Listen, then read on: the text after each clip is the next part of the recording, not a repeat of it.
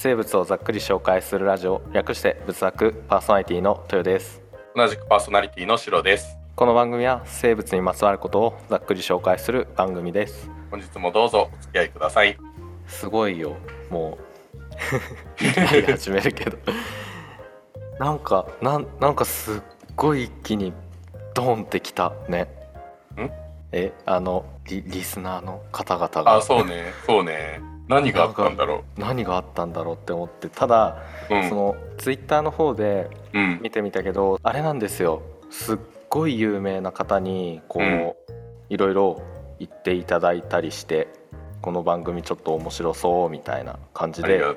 そうなんですよ、それなんじゃないですかっていうのをねあのツイッターのフォローしていただいてる方にねうん。教えていただいてああ確かにって思って。うん。その方もねポッドキャストやってて。なサイエントークだね。そうそうそう。サイエントークのうん。レンさんにちょっとツイッターの方でね面白そうって言っていただいて、うん。でそう。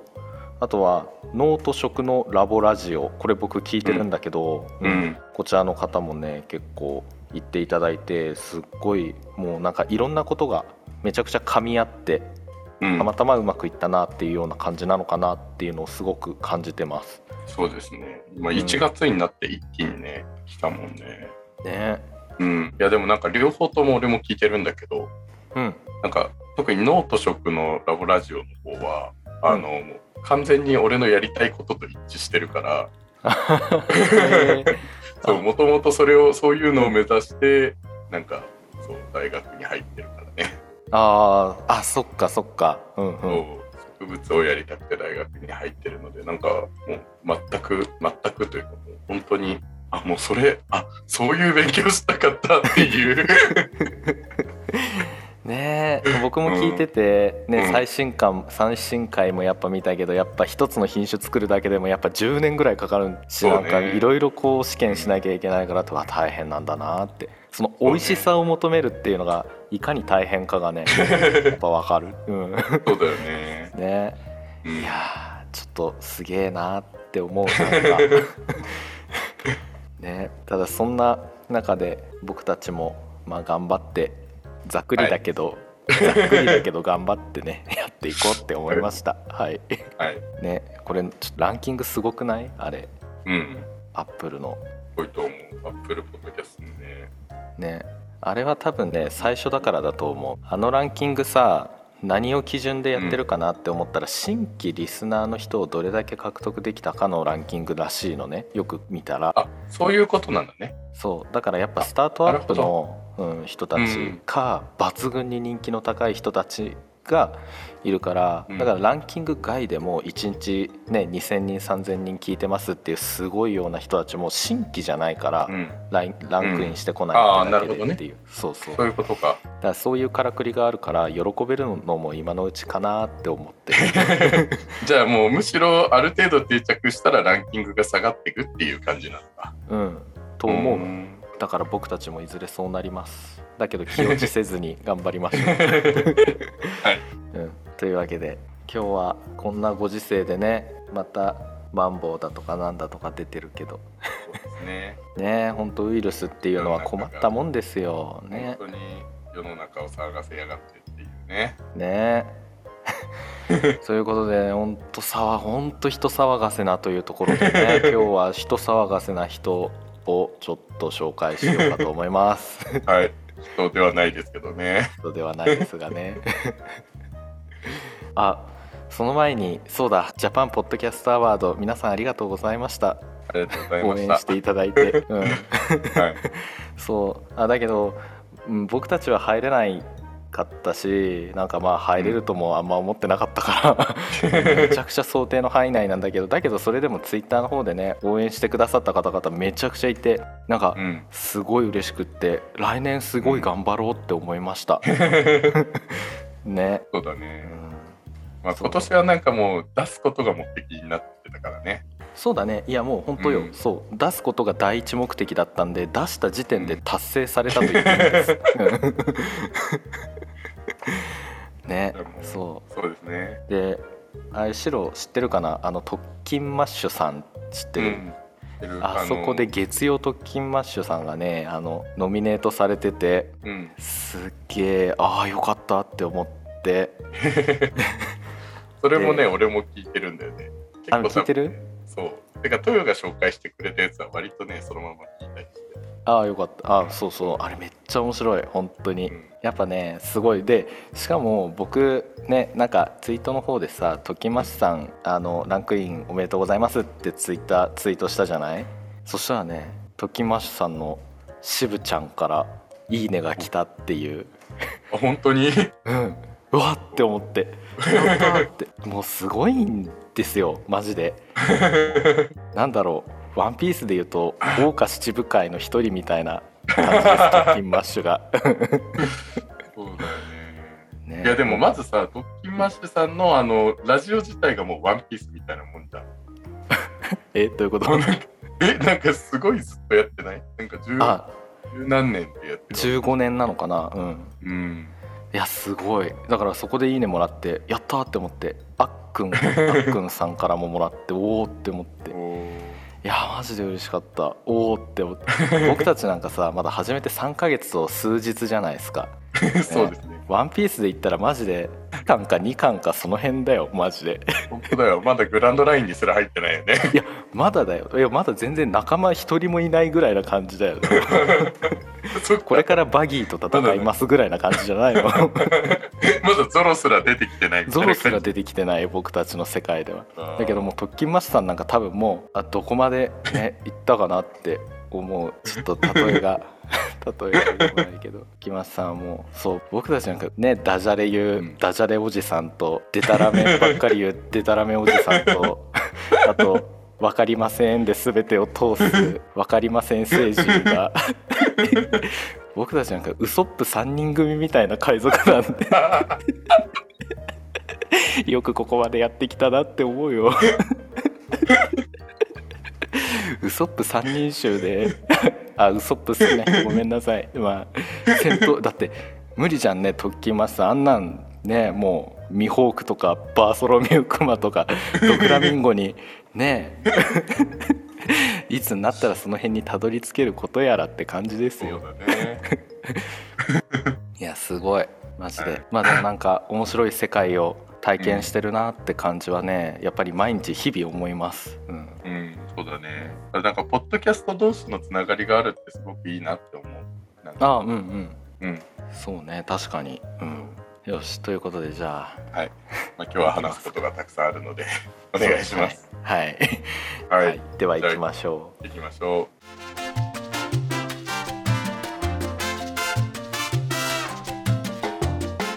今日は何を紹介していただけるんですか？う今日は濃茶さんからいただいたバクテリオファージについてざっくり紹介します。ああお手がお便りが来てたやつですね。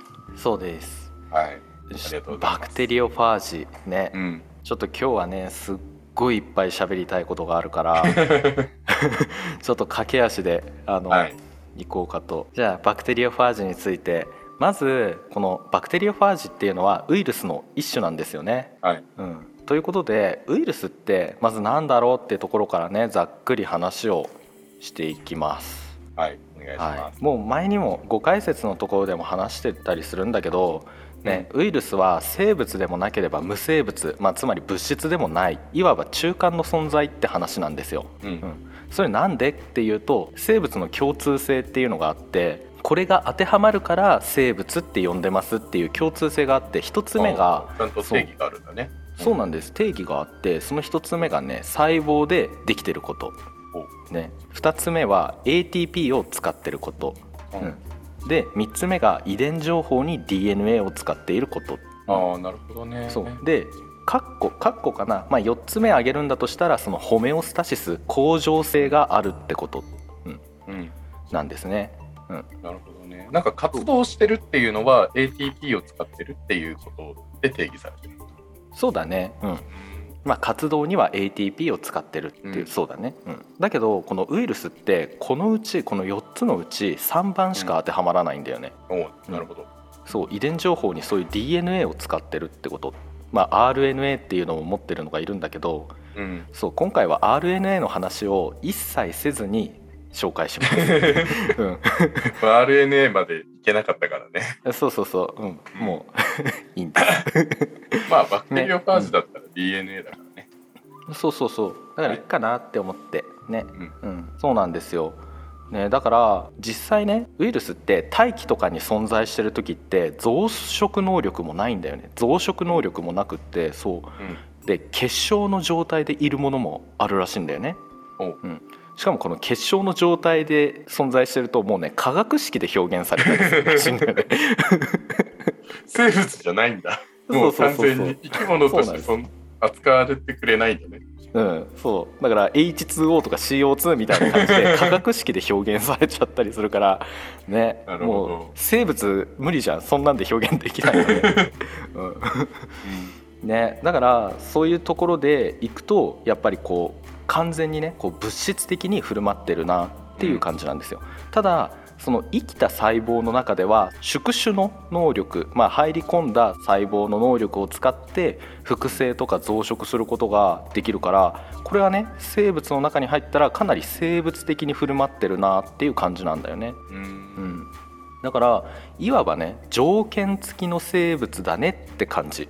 おうなるほどやウイルスっていうのはその辺にいたら別にまあただの物質ではあるけれどもこうに、うん。鼻からこうになんか口の中に入ってきた瞬間にうん。生物になるみたいな感じなんですなんかねそう細僕たちの細胞の中に細胞に取り付いて自分の DNA をドシュンって入れるわけだよね。で僕たちの細胞の DNA の中に組み込んで増えてくみたいな ものもいるじゃんね、うん。うん、だからそういう感じでやると増えてくからあ生物的だねっていう振る舞い方が。ね。うん、ということで、そう実際ね微生物学ではウイルスを微生物に分類してたりするんで、うん。うん、だから生物に分類してる学問もあるみたいな。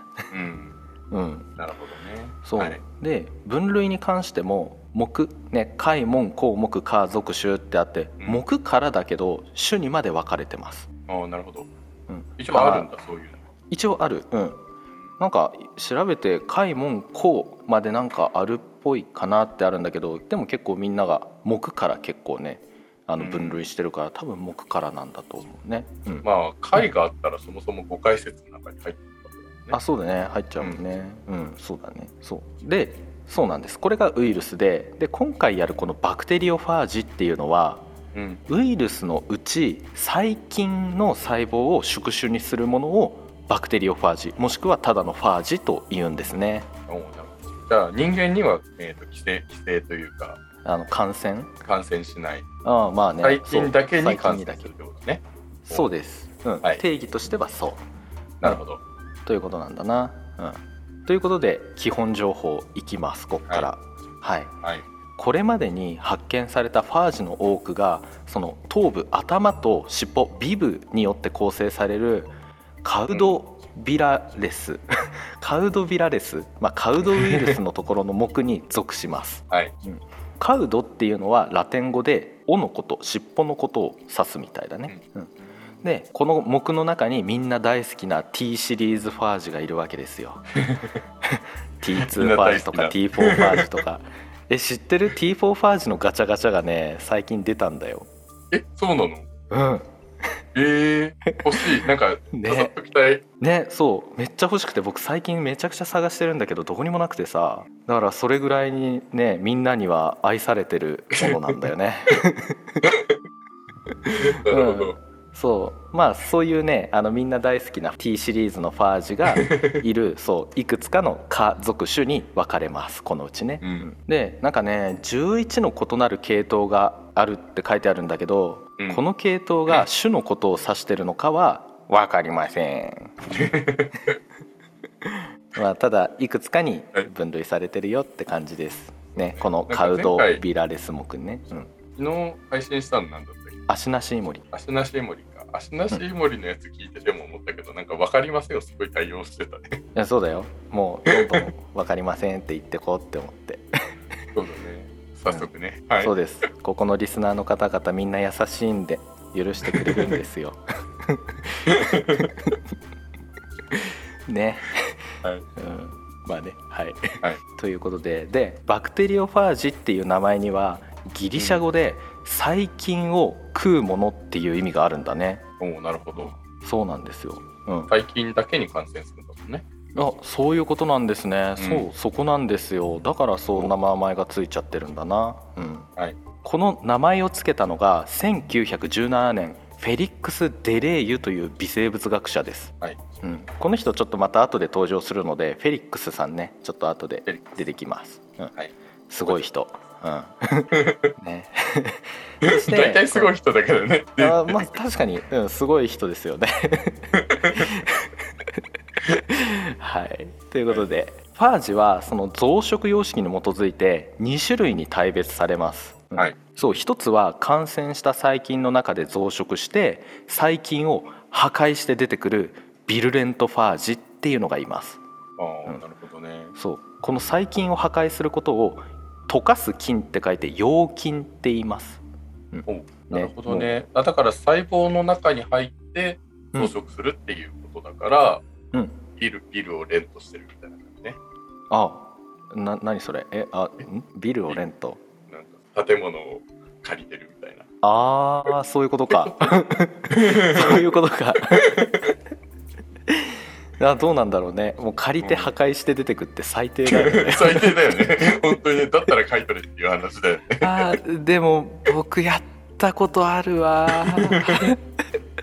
思い出しちゃった今。あの あの大学院修了してね修士修了して社会人になるっつんで一人暮らししてるところのアパートを引き払う時にはいゴミをちょっと捨てずにとかちょっと傷つけた状態でまあ最後お金払いました。うん。まあそうだよね。なんかあのクリーニング代で取られるよね。そうそうそうそうそう。そう、ああって思って。でもゴミは捨てなさいって大家さんに言われたんだけどちょっとバタついちゃって。あの大家さん覚えてる？いっぱい勝手に入ってくる。ああ覚えてる覚えてるなんかチャーハンとか漬物とか置いあてそうだったそうだった。布団とか全部洗ってくれるすごい大家さ。ん、俺会ったことはないけどなんかそうだよね。うん、いろいろ置いてってくれてるよね。そうそうそう。いろいろ置いてってくれてさありがたかった助けて支えていただいたけどでもすごい寝てる時も合鍵持ってるからガチャって入ってきて 「大家さんだよ」って言いながら入ってきて「えちょっとまだ寝てるんですけど」みたいなためらいがなかったマジで あの入ってくるところで。まあね大家さんだ焦ってから。大家さんだからね。大家さんだからね、うん。うん。そうびっくりしたっていう。まあそんな感じでねあのはい。ビルレントファージっていう、うん、ものがいてであともう一種が増殖しても溶菌せずファージのゲノムが宿主細菌の DNA に組み込まれたり、まあ、他の別の、まあ、プラスミドっていうところで、まあ、こっそり、まあ、その細菌の中にこっそり自分の DNA を残してたりしてこうひっそりと共存するテンペレートファージに分類されます。ああなるほど。じゃあ別に増殖して出てくるわけではないんだ。そうそうそう。ね出てくるわけじゃない。そうなんですよなんかね自分の DNA を置いといちょっと置いといてもらっていいですか？みたいな感じで、うん、やってるみたいだね。でこのねあれだって温和とか温厚っていう意味がある。あへ温帯えとかだからまさにそっか、うん。そうだよね。ビルレントファージは破壊して出てくるけど共生してるから温厚なんだね。そうなんだよね。温厚、はい。温厚なんだよね。はい。そう。でこのひっそりと共存する現象を溶かす原っぱの原で溶原化って言います。ああなるほどね、そう。で溶原化したファージはプロファージっていう風に呼ばれてうん。うん、このプロファージを持つ宿主細菌は溶原菌って呼ばれたりするんだって、うん、でこの溶原菌が細胞分裂すると中のプロファージも複製されるけど中で勝手にこうブワーって増殖して増えたり溶菌してドーンって出てきちゃったりっていうのはあんまりしないらしいんだけど、うん。うん、だけど何かのきっかけでビルレントファージ同様に溶菌してファージの形でビョーンって飛び出してくることがあるから あの気に触れないようにこう優しく接して、ね、あの生きながらじゃないと殺されてしまうっていうリスクがあるんで。なるほどね。そう。そっかそっか。共生してる間はいいけれども何かちょっと気に障ることを言ってしまうとそう破壊されて出てっちゃうわけだね。そうなんですよ、うん。そうだからテンペレートパージはビルレントパージと同じように破壊して出てくこともあるから めっちゃめっちゃ優しい住人だったのに なんか気に障って破壊して出ていかれたみたいな仲良くしとかないとなんだ。そう仲良くしとこうっていう、うん。うん、そっか。まあね、あの、温厚な人ほど怒ると怖いっていうね。ねえそうだよ。温厚な人ほど怒るのマジで怖い。ねえ。い。るよねたまにね。え白ある？ガチギレしたこと。怒鳴り散らしたいみたいなことある？あと、なりしたことはないかな。白ってさ怒った時ってムスッとするだけで終わるじゃん。あ、そうだね。割と無口になるだけみたいな感じだと。なんかゆとり世代ってその気質があるみたいでさ、あ、そうなんだ。うん、完全に僕もそんな感じで。うん。うん、なんか僕もすごい怒った時な何とかって言ったじゃんみたいな。なんかねダダをこねてる。って言われたことがある。すごい嫌だそれもこっちは本気で怒ってるのにって思って ね怒り慣れてないってそう、怒り慣れてない。なんか、怒れるようになりたいんだよね。これから大人になっていくにつれてさ。わかるわうんだから怒り方たまにすっごいこう怒るっていうのをやっぱやんなきゃなっていうんで怒るんだけどうん。あの自分が何を言ってるかもわからなくなってぐちゃぐちゃってなっちゃう。そうなんだようんね。なんか怒るときというか、なんかその、ちょっとなんかテンションが上がると早口になるけど、その早口に自分がついていけないから、すぐカミカミになるんだよね。体が追いつかないみたいなね。そう。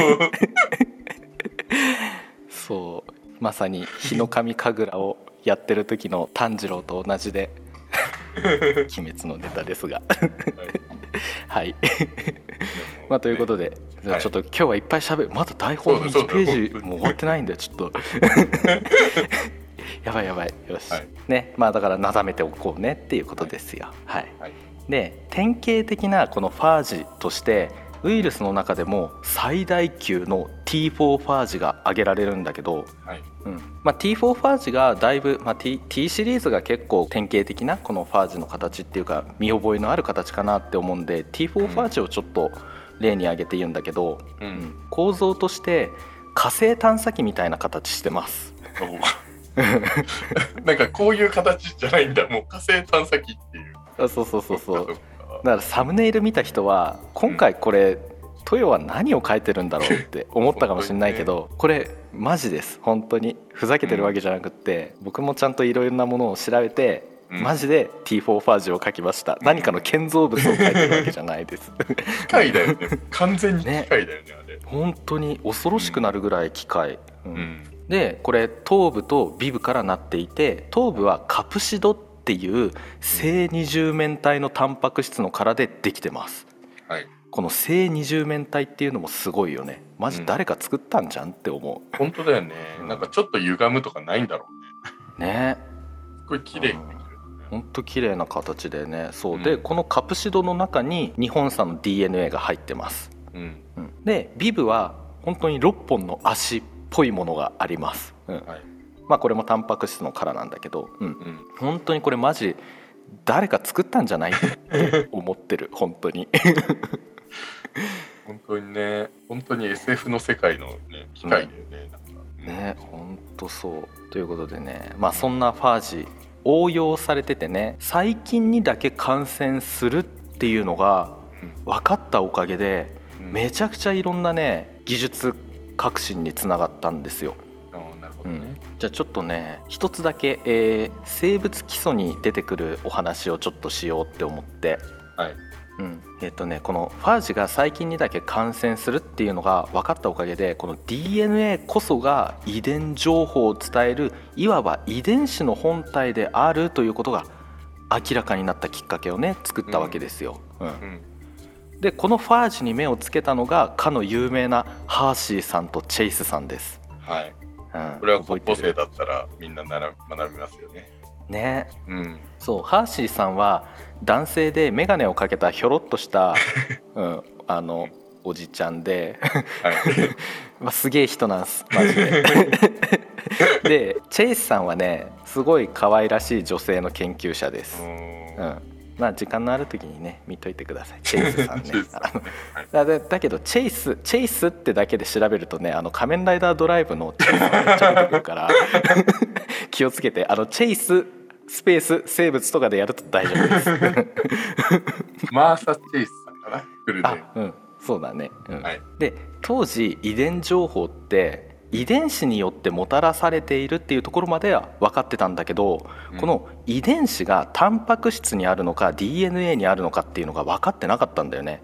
おーなるほど、うん、そう。でこの2人はファージに目をつけてこのファージの頭のところねカプシロを作るタンパク質の硫黄に放射線が出る特殊な硫黄をくっつけて DNA には放射線が出る特殊なリンをくっつけて大腸菌に感染させたんだな、うん。うん。ちなみにタンパク質ってさ炭素水素酸素窒素硫黄、うん。まあ、つまりチョンスでできてるよね、うん。で DNA は炭素水素酸素窒素リンチョンプでできてるんですよ、ね。うんこれ知っといてね。っ てまあだけど DNA の回でやったよね。リン酸がこうくっつくんだよ。そうだね。リン酸がデオキシリボースにくっついて塩基とくっつくんだよ。これでヌクレオチドだよって話したじゃん。うん。だから P は絶対に DNA あるわけで、うん。うん。なのでそこに目をつけたんだよね。タンパク質は S だけあるな。DNA はリンだけあるなっていうところに目をつけてじゃあこれ目印にしとこうっていうんでそれをくっつけたファージを大腸菌に感染させたんだな、うんはいでこのしばらく経ってこの大腸菌をミキサーみたいな機械でグワーって攪拌してうん。でその後遠心分離したんだよね。うん。この何？T2 ファージと大腸菌がここに分かれるみたいな。まあそうだね。うん、うん。あの T2 ファージの方が軽いからその上積みの方にあって、おー。で大腸菌は沈殿側に回ってるんだよね。うん。そしたらこの大腸菌が沈殿してるところに放射線を出すリンがたくさんあったってわけなんですよおうさっき T2 ファージの中に入れたうん。放射線のリンが入ってたんだ、大腸そうなんですよ。そうそうそう。ってことはつまり DNA が大腸菌の中に入ってるんだね。っていうことが分かったんだな、でこの遺伝子の本体が DNA にあるんだなってのが明らかになったわけですよ、おうなるほど、うん、まあもしこれがざっくりだけど、うん。大腸菌の中に、えーとうん。硫黄が入ってたとしたらタンパク質だったってこそうだね。タンパク質が中に入り込んでたんだねってのが分かる、とうーん。うん、結局ほらあの T2 ファージもさ細菌の表面にガシって、ね、くっついて、まあ、受容体かなんかで結合したりするらしいんだけどうん。そこでくっついて自分の DNA だけをチューって中に入れるっていうのはもう分かってるじゃないですか。うん。だから表面にあるこの殻は大腸菌の表面にあるんだよね、うん。うん、だから攪拌とかしたらふわーって沈殿されずに、うん、取れちゃうわけですね。そう。そうそうそうそう。ということでねちなみにこれが分かったのが1952年なんですよ。うん、で、はい。実はこの翌年の1953年は覚えてる？え？ラジオで話したんだけど。そう。1953年何があったっけ？覚えてません。あなんてこった？もうバケツ持って廊下に立って。勉強でした。もう僕先生じゃないんでねあのそんなこと体罰を感じいやダメだよ。体やめよう。はい。ね。ということでこの53年ワトソンとクリックが DNA の二重らせんを提唱した年なんですよね、おおなるほど。うん、だからこの辺にいっぱいいろんなことがブワーって起きてるわけ。おーじゃあ DNA が分かった期間なんだ。すごうん。いいろいろなことが、そうそうそうそう。うん。そうなんですよということでね。まあそんな感じで応用されてたりもするんだけどとはいえウイルスなんですよね、はい。うん、だから細菌感染症の中には実はさっき話したプロファージが原因で起こるものがあるんですよ。うん、プロファージっていうのはその、ね、細菌の中に自分のファージの DNA だけを置いておく、うん、悪さしない。共存するっていうものだったよね。プロファージってね。うん、だけどそう。それ実は良くない場合もあって例えばジフテリア菌やボツリヌス菌は害毒素を産生する遺伝子をプロファージとして持ってるんですよ。ファージによってもたらされてる的なイメージでいいかなと思います。じゃあもともとのジフテリア菌とかボツリヌス菌はそんなにまあ毒性はないのにファージが入り込むことによって毒性を持っちゃってるえもともと持ってるんじゃない？えもともと持ってるけどさらに強化されてる的な話じゃないのかな。ああなるほどね。うん、まあ多分そういうのもある。そうね。タンパク質毒素を産生させる遺伝子をプロファージとして持っている。ただも確かにもともと持ってるのかどうかはちょっとお任せしようか。お任せしよう、はい。ごめんなさい。確かに。でもまあその何プロファージが入ることによって持つことによってよりまあ強力になるというか危ないものになるわけだね。そうそうそう。さらにこんな話もあって1996年にあった O157 とか2011年に起きたこの O104 とかの食中毒を引き起こしたものの中にはこう赤痢菌に由来するシガ毒素遺伝子を持つプロファージが含まれていたらしいんだよね。うん。つまりこのファージは遺伝子を特定の細菌から別の細菌へうん。伝播する、まあ、伝えることができると。うんだから病原菌の進化とか多様化に関与してるんだな、ああなるほどね。そう。だからつまりざっくり病原菌の強化をしてるっていう恐ろしい話があるわけです。なるほど。なんかプロファージっていう名前っぽいね。プロのファージ。プロのファージ 完成して強化して別のところに行ってまた強化あしてそうそうみたいな。そうそうそうそう、ね、だから別の細菌の毒をなんかファージの遺伝子として取っておいてそれがなんか気に触ってドーンって溶菌して出てきてでそれでまたそれが別の細菌に感染してその毒を持ってきただから毒を毒というスキルをいくつもこう セットしてるみたいな。最強の細菌を作るみたいなね、うん、だからそういうこともあるみたいねっていう。あ怖い怖いって。あたただこんな怖い話をしたら恋茶さんの意向にあ背いてしまうよね。そうだよ。こう悪いやつじゃないんですっていうのを伝えてほしいですって言っていただいたんでね。なので、ここからはさらなる応用について話をしていきたいと思います、はい。うん、これファージ発見当初有害なバクテリアを殺すための物質として実はね期待されてました。これ、うん。名付け親のフェリックスさん。ね。フェリックスさんがどこまで考えられてたんですかそうなんです。実はねフェリックスさんいろいろねそう実は考えてたんですよ。だけど、うん。残念ながらねそう抗生物質の登場によってうん。実はファージとかってまだはっきり見てた見たわけじゃないですよ。電子顕微鏡で確認できたのがまた数十年先なので、うんうん、こんなのがいるよっていうのは分かったけど、うん。まだ人類がコントロールできる段階ではなかったから そううん。だから抗生物質とかのそのより安心安全簡単に使えるっていうものからこのファージが抗菌剤としての能力がちゃんとありますよっていうそういう研究が行われることはなかったみたいなんだよね。うん。だけど現在だとさその抗生物質をめちゃくちゃ使いすぎちゃったから、うん。そのまあ、それだけは原因じゃないと思うんだけどその抗生物質耐性菌がすごい山盛り出現しちゃったっていうのがうん。問題視されるようになってるじゃないですか。うん。そうです。ね、だからこのファージの細菌にだけ感染するっていうところを鑑みてうん。もう一回ねこのファージが抗菌剤として使えるんじゃないっていうのが再注目をね浴びてるわけなんです。これをねファージセラピーっていうみたいバージョン飲もうって感じだね。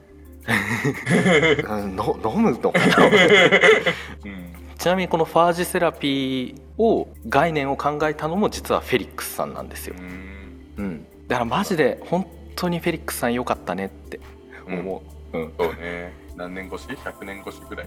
かな。うんそうなのでファージねすごいやっぱりすごいです、うん。ん。特定の細菌に感染して溶菌するからファージ製剤として投与するファージ療法の研究開発が今も進められてるんだよね、うん。うん、で細菌に感染するから実は僕たちめちゃくちゃ持ってるんですよファージ。あ、うん。そうなの？そうだよ。体内に？体内に。へー。山盛り。うん。あのなんか火星探査機みたいな機械みたいなやつを、そうそうそう、えー。めっちゃいるらしくってその僕たちって腸内細菌いるじゃないですか。いますね。100兆個ぐらいいるって言われてるじゃん。僕たちうん。自分の細胞でさえ37兆個でしかできてないのに。でだから細菌にだけ感染するから当然ファージも感染してるみたいなんだよね、うん。うん、ただえじゃあやばいじゃんって思うかもしれないけど実はね悪さしてるってわけじゃないらしいんだよね、うん。いいやつ。そう。腸内細菌って腸内細菌自体がめちゃくちゃいいやつじゃないですか、うん。うん、だから腸内細菌を理解するにはそれに感染してるファージも理解しなきゃいけないっていうことでうん。どうやらねこの感染にファージの感染によって腸内細菌の代謝やその量とかを変化させてるらしいんだよね。あーなるほどでね。そう。もっと言うと感染してないと逆にダメなんだよね。らしいよ。うん、なんかね自己免疫疾患とかにつながってるらしいんだよね。うん、ファージがコントロールしてるみたいな。そう実はファージが、うん、いい働きをしているみたい。へだからこういうことも鑑みると将来的にこの診断に利用可能なバイオマーカーになるんじゃないかって期待されてるみたい。ーだからこのファージが感染してないっていうことはやばいかもしれませんねみたいな診断が、まあ、ざっくりできるかもねっていうこと。うん。なるほどね。どのファージに感染してるかっていう。そうなんですよ、うん。うん、であとはこれ人だけじゃなくって農薬を使わずに作物を守ることができるかもしれないですよね。ああ、なるほどね。うんそう。あの作物にくっつく細菌にファージをうん。誤入するみたいな感じだね。そうそうそう、ーん。ね。ああ、いろいろそっか。そうだよね。抗生物質っていうと、その生物を破壊する物質だから、うん。それによって破壊されないような機能を持っちゃえば、抗生物質耐性菌が出てくるけど、ファージだったらその中に入り込んで破壊してくれたりもするから。そうそうそうそうそうーうんんああ、なるほど。ファージ、そっか、そうする、そう考えるとすごいね。ねうん。そうなんですよはい。でこれめちゃくちゃびっくりするところで実はそのファージもいろいろもう完全にコントロールしたいじゃん、ね、ある特定の細菌をこういう感じで溶菌したいとか殺したいとかっていうのがあるじゃんなんと人工バクテリオファージも作り出されてます マジか。うんすごい。ファージ自体もなんか人工物みたいな形してるのに。そうそうそうなのでへーすごいよ設計図書いてうん。ポチってボタンを押してまあ何？イメージ的にはこう 3D プリンターみたいな感じでバババババって作っちゃうみたいな、へえ。そんな、そんな出来方するんだ。いやまあ詳しいところは知らないよ、うん。全然、うん。うん。イメージだけど、うん。うん。できるらしいでもこう設計して作り出すみたいな。そっか、生物、完全に生物って感じじゃないから作りやすいんかね。ね。普通の生物。DNA も今編集技術上がって切り張りもねすごいできるから、まあそのクリスパーの話はルンさんにまた話をしてもらうとして、はい。うん。ということですごいことなんですよ。うん、意外とファージすごいね。ね。うん。伝わったかな凄さ。悪いやつじゃないよ。って。悪いことばっかじゃないよっていう、はい。確かに細菌の強化もしちゃうかしちゃってることもあるけどうん。でも人類のこの医療に結構使われてたり作物とかにも使うことができるからやっぱり期待されるところはあるなって思いました、うん完全にこっちがファージをコントロールできるようになれば、うん、ね、ね。明るいですね。未来明るいですよ。でも怖いところがうん。あるんで。でもそう意外と身近だしね。でちなみにねこれ細菌に感染するから細菌がいればどこにでもいるんですよ、うん。なるほど。ほとんどの細菌がやっぱプロファージ、あプロファージ持ってる。うん。まあプロファージという形で持ってるのかまあどうなのかちょっとあれだけど。うん。である試算ではね10の30乗以上ぐらいいるらしいです。ちょっとイメージがつかないね。10の30乗個引き、うん。うん、いるみたい。やばい。うん。ね。そっか。ファージだらけなんだ。そう。だからねこの見た目はもう探査機みたいじゃないですか。うん。だからもしかしたら誰かが探査機を飛ばしてこの地球をファージを通して見ているのかもしれません 世にも奇妙な物語風なね音楽がここでなればいいんだけど なるほどね。なんかすごい SF の世界ね。うんはいだ。って僕たちもあんな形のさ探査機飛ばして火星とか見てるわけじゃんねそうだね。うん、しかも人間にバレないようにめちゃくちゃ小さくして飛ばしてるみたいな感じなんでしょ。うん、そうそうそう怖いね。そう考えると。ねあれがつくねファージ性ってのがあるかもよ。ファージの探査機を。だからさこれ細菌とかに感染するからそれこそ生命誕生の頃からいるんじゃないって言われてる。うん。うん。いや38億年前ぐらいからいいんじゃないみたいな。人間より先に。でしかもコントロールしてるわけでしょ？いろいろ。そう。わー怖い。う そうなんです。うん。だからさ僕たちのこのアンカーのところでアース100%じゃん今リスナーが当然そうなんだけどこれがもしかしたらアース99%ファージ性1%になってるかもしれないよねっていう 確かに。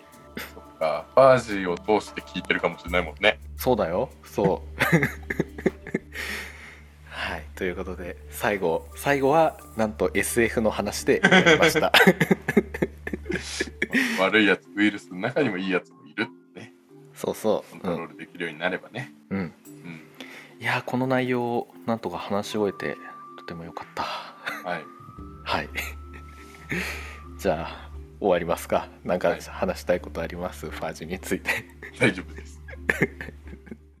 お聞きくださりありがとうございました。仏作は皆様からの温かいお便りを募集しています概要欄のお便りフォームからお送りくださいまた Twitter や YouTube にて仏作のお知らせを配信しています。メンバーの日常や飼育している生物の紹介、サムネイル制作の動画なども公開しているので、合わせてフォローしてくれるとすごく嬉しいです。今回紹介した内容はざっくりだけですこれ以降の深掘りに関してはリスナーの皆様に委ねますではまた次回お会いしましょう。お疲れ様でした